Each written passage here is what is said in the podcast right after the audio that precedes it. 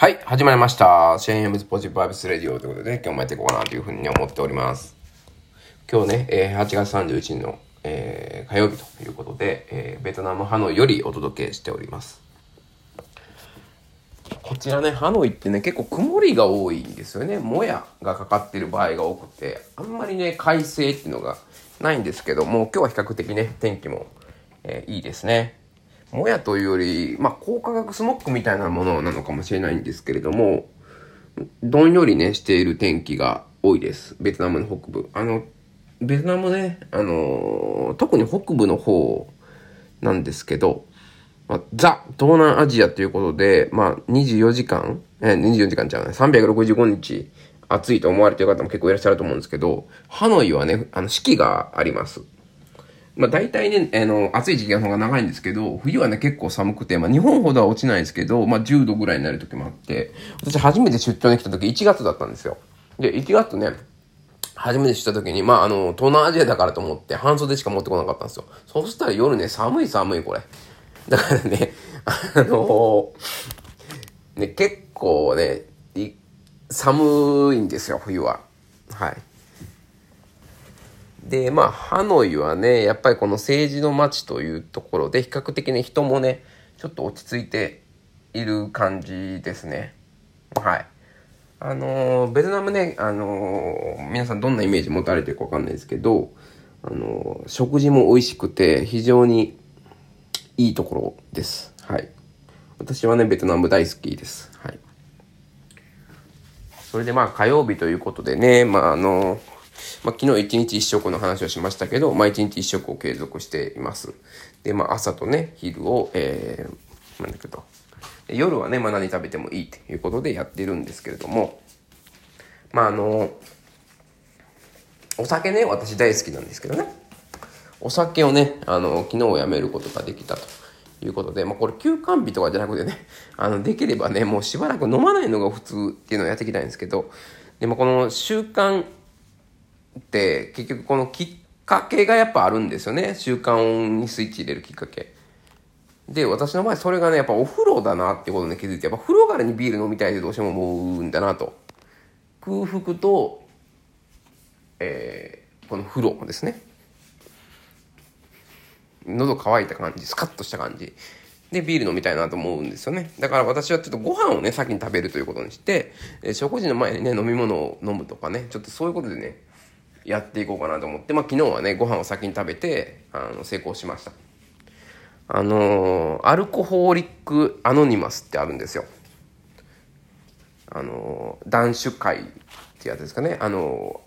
ー、アルコール依存症の方が、あのまあ、集まって、えー、車座になってあの自分の悩みとか、えー、いかにアルコールで失敗したかとか、えー、いかにアルコールをやめることが辛いことなのかっていうのを、まあ、共有してえー、なんとか一日お酒を飲まないで乗り越えていくっていうような、まあ、世界的な組織があって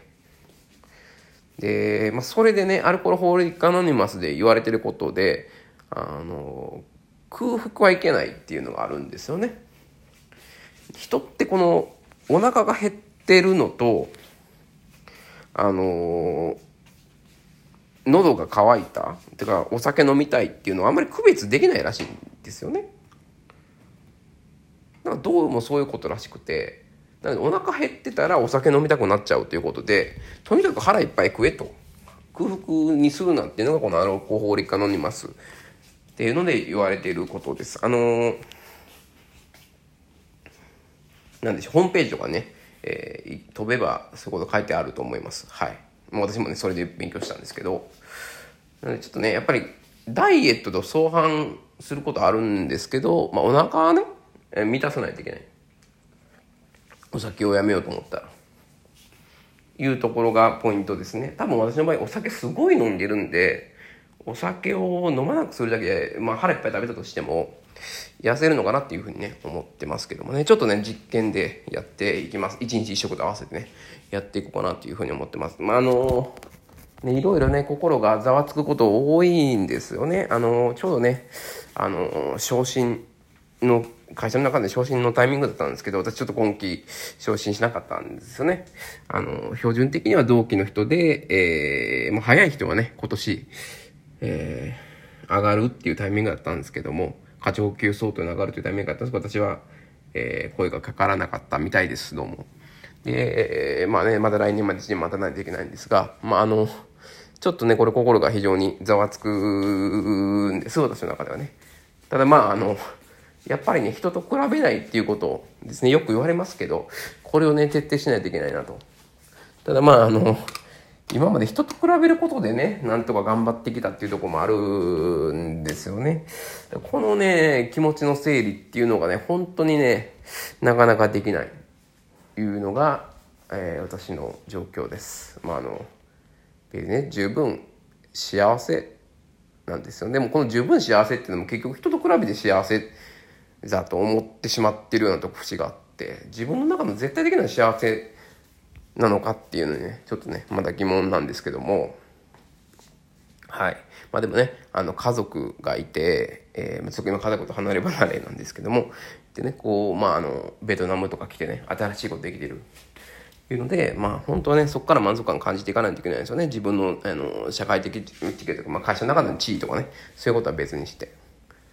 だからどうしてもこの人と比べるっていうのから抜け出すっていうのをね、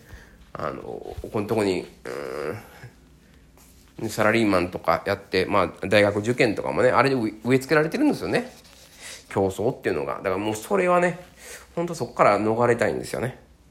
はい。まあそんな感じで、えー、今日も頑張っていこうかなと思います。はい、ありがとうございました。まあ仕事はね、ちょっとね、えー なんか嫌なタスクが残ってて、心がザワつザワつくあるんですけど、まああの、グッドバイブスをね、思い出して、えー、イリュージョンなんですよね。はい。はい。えー、イリュージョンをね、えー、私を傷つけないと。現実ならなんとかなるイリュージョンを私を、えー、傷つけないと思ってね、頑張るようにします。ありがとうございました。